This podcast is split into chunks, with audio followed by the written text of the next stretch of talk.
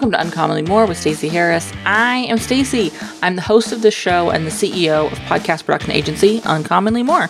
My team and I work with podcasters just like you to shift shows from frustrating time sucks to productive members of sales teams with professional, strategic podcast production. You know what? I think that's enough. Let's get into the show and we'll talk more there. Welcome to episode 537. I want to talk a little bit about some of the the myths, the lies, the BS pieces uh, that I think get fed around. Personally, I tend to think that uh, Facebook groups are frequently to blame for a lot of these because they are just not super helpful. Uh, and so we're going to dig through those. Before we dig into that, I do want to remind you if you have not yet subscribed to the podcast newsroom, we have a brand new episode dropping tomorrow. Well, the day after this episode releases. Uh, September 1st will be our next episode. It'll be the three things you need to go for September. If you want to know what you need to do as we move into this next month to grow your show, build a more profitable podcast, uh, and just sort of the news of September, what's happening right now in the podcast space, make sure you are subscribed over at uncommonlymore.com slash newsroom is the only way to get access. This is actually a private podcast, so you can't just go to your podcast player of choice and search for it, you will need to get the link specifically from us. So, uncommonlymore.com slash newsroom is the way to do that. Uh, I want to dig into this because there's some big ones. I'm gonna re- I'm gonna try really hard not to get ranty. Okay, deal? You and me, we're in this. First things first. This one kills me. Too much planning will kill my creativity. And inconsistency is fine as long as I keep showing up with my most inspirational, most impactful, most inspired work. This is nonsense. It's actual nonsense. It's really hard to sit down and be creative. It's even harder to just sit down and be creative in a way that grows your business, in a way that serves your listeners in a way that moves them from consumer to client. Because consumers are not who you're here to serve. You are here to serve your clients. And the podcast allows you to start doing that before they actually pay you. It allows you to start giving them a taste of what's on the other side of their investment. And that is not just showing up with your most inspired work whenever it happens to come to you.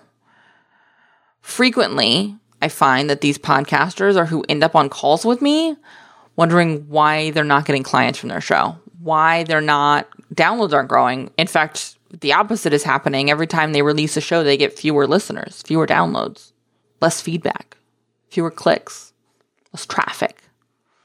And they're getting crickets when it comes to clientele. And that's because you're building a show and a process that serves you, not your listener. You're building a podcast because you want to be able to have a place to show up and talk to your audience when it suits you, which is fine. But it's a hobby, it's not a marketing tool. It's a hobby. It is a, a vent space. It is not content marketing and it is not strategically building assets that grow your business, that serve your clients, and that help your consumers through the decision making process so that they can make the jump from consumer to client and actually see results from their work with you. And that's that's what this myth costs you. You know, I titled this show somewhat dramatically the three lies podcasters tell themselves that will ruin their show. This one will ruin your show. For real, for real. No BS, no scare tactics, no, you know, doom and gloom here. It's just fact. It's a different kind of show if that's what you want it to be. Because again, it's for you and not for your listener. When in reality, and we have a whole episode I did on this called This Is Your Show, and we'll link to it in the show notes. But this is your show. This isn't my show. quite frankly, the podcast newsroom is more my show than this show is because the podcast newsroom is where I get to go and I get to talk about what's happening right now in podcasting and and and be a you know a little more in the weeds with you as part of the nerdy stuff. Working with me as a client is is my favorite way to have these conversations when we do our quarterly calls and I'm I'm going, "Ooh, let's play with these pieces and what are we doing and how do we get there and why don't we reuse this series that we did and maybe it needs blah blah blah." That's those things far more for me than this is. This is for you. Now, you may not always like what's for you. This episode might be an example of that because you might be sitting there and you might be saying to yourself, but when I sit down with the strategy, I, that's the last thing I want to talk about. And I get that. And here's the deal more than once, I have sat down at this microphone to talk to you, and it was the last thing I wanted to talk about. In full disclosure, this episode is not the episode I want to be recording right now. I've got some for September that sound way more fun to me than this one. But it's not for me, it's for you. And you need to know this. Because somebody out there, I don't know who, and when I find them, we're going to have words, is telling people just to follow their inspiration. To just, you know, record whatever. And that's not going to help you. There is a difference between saying, I'm going to, you know, just put together a show and start recording it for 12 episodes and talk to my audience and we're just going to try this out I'm going to totally DIY it. That's not the same as saying, I want to follow my inspiration. Because even if you're DIYing and you're just trying it out, maybe you're just recording into Anchor, you're still thinking about what do they need to hear? What do I need to tell my listener? When I sit down and I'm getting ready to talk to you, I say, what do they need to hear? When I'm thinking about where my clients were before they became our clients, when I sit down on a sales call with one person, okay, where are they right now? What do, what do they have going on right now? What do they need from me right now to help them have a better show? Not how do I get them to work with us? What do they need right now to have a better show? And sometimes that's to work with us. Oftentimes it's it's it's to work with us. But that's because I also ask that question when I sit down to do this podcast. You know, when I sat down today to record this and I reviewed my outline, I asked again, is this what they need to hear right now? Is this the best way for me to communicate this to them right now? I'm asking that every time. I want you to be doing the same because otherwise, it's a show for you. And that is not how you get a profitable podcast in this space, in this kind of structure. Okay? As we shift to number two, I think this is often the larger piece, and that is this belief that there's only one way to do it. Because generally, the real problem when we talk about, I just want to follow my inspiration and, you know, I just want to show up with my most inspired work. The real problem is actually that they think there's only one way to be strategic. They think there's only one way to be consistent. And so, if you can let go of this idea that there's only one way to be successful with your podcast, there's only one way to be strategic with your show, there's only one way to show up consistently for your listeners, you can start to embrace how you show up strategically. Because here is the real, real talk. If today's episode was absolutely just not going to happen, like I just, I can't get my, my chutzpah up to it, but it did make me think of this other thing. And I want to tell you that and it would also be helpful to you, then I'm going to do that show and I'm going to move this down. This show was supposed to come out like two months ago. This has been in my episode idea list for a while. This one's been in the hopper. Quite frankly, there's been a couple versions of this show. I tweaked the outline for the show before I hit record. And I was able to access that creativity, to get that inspiration hit because I had the structure of the foundation beneath me. Because I had something here to start with. Because I'd already started down the road, it was easier for me to keep going down the road instead of me having to, like, from scratch, think of today's episode. It wouldn't have happened and it wouldn't have been helpful. And it would have been for me and it wouldn't have been for you. It would have been me venting about some Facebook ad I saw, which is for sure what inspired this post initially, because I saw some stupid Facebook ad, which was quite frankly filled with nonsense to sell you a course on how to be a podcaster. It's not going to serve your goals. And again, that's for me and not for you. And so start looking at how do I take what's here for me and leave what's not? This is especially important in podcasting because a lot of the people who you're looking to, a lot of the shows you're pulling inspiration from, a lot of the experts you're getting advice from are building and teaching podcast strategies that work for a different kind of show, that are looking to grab as many fish in the net as they can instead of going and looking for the right fish. They're looking for quantity listenership instead of a quality listenership. A quantity listenership is hard to convert. You think 1%'s bad. Now fill it with a bad pool of prospects, right? I want you to be looking at how do I get the most high quality listenership? Now, it doesn't mean everything that anybody tells you is going to be BS. It means you need to be running things through the filter of how do I make this work for me? Instead of just chasing this one right way to do things, pull it apart. Take what works, leave what doesn't. This is literally applicable to every part of our lives. It's something I have told my 12 year old. It's something I have told myself and things completely unrelated to business.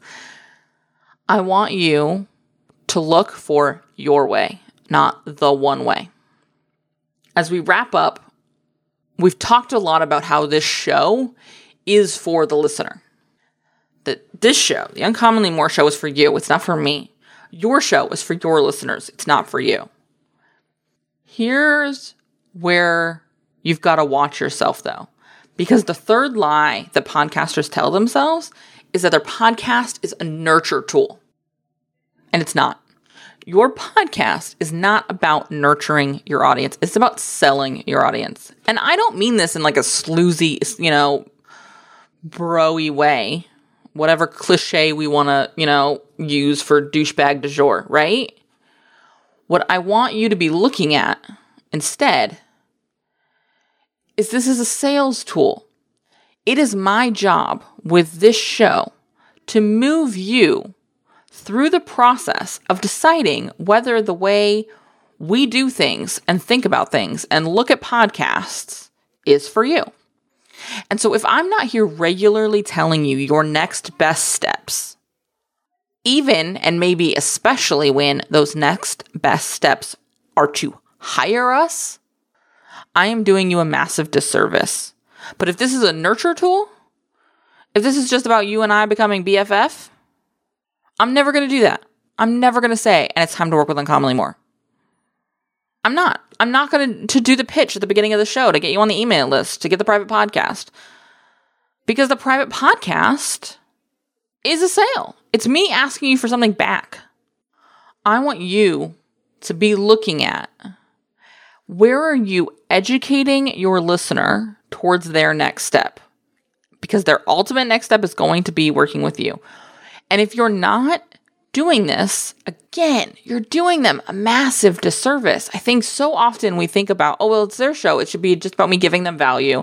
And then I can sell them in my email or my whatever, or the two second promo I put at the end of my episode so that I can feel like I sold them something.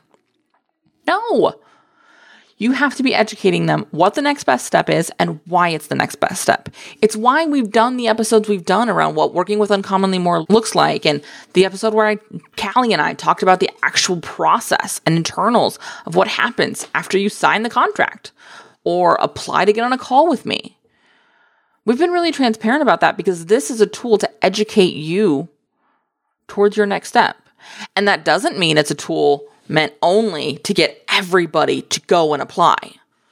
Because if every single person who listened to this podcast went and applied to, for production work tomorrow, we would be in a real rough spot. But if I don't tell you what working with us is like, you also don't know if it's not for you. You also don't know if maybe now's not the right time. That's why in 536, when we talked about the production and checking in with our production, we talked about some timeline stuff, right?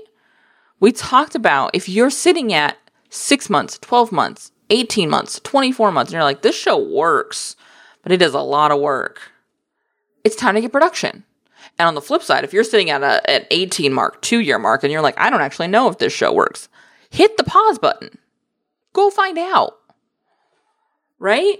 You have to be educating your, your listener towards their ultimate solution, which is not going to come from your podcast. It's going to come from working with you. It's going to come from your membership. It's going to come from your consulting work. It's going to come from your, your services. It's going to come from your coaching packages. It's going to come from your retreat. It's going to come from your course. It's going to come from whatever it is you're putting them into next. That's where their next step in their solution is, not free content. Because ultimately, how much action are consumers taking versus how much action are clients taking? And your job is to educate them towards the process of becoming clients instead of consumers or going to consume something else. That last part got a little soapboxy, but I think you got the point.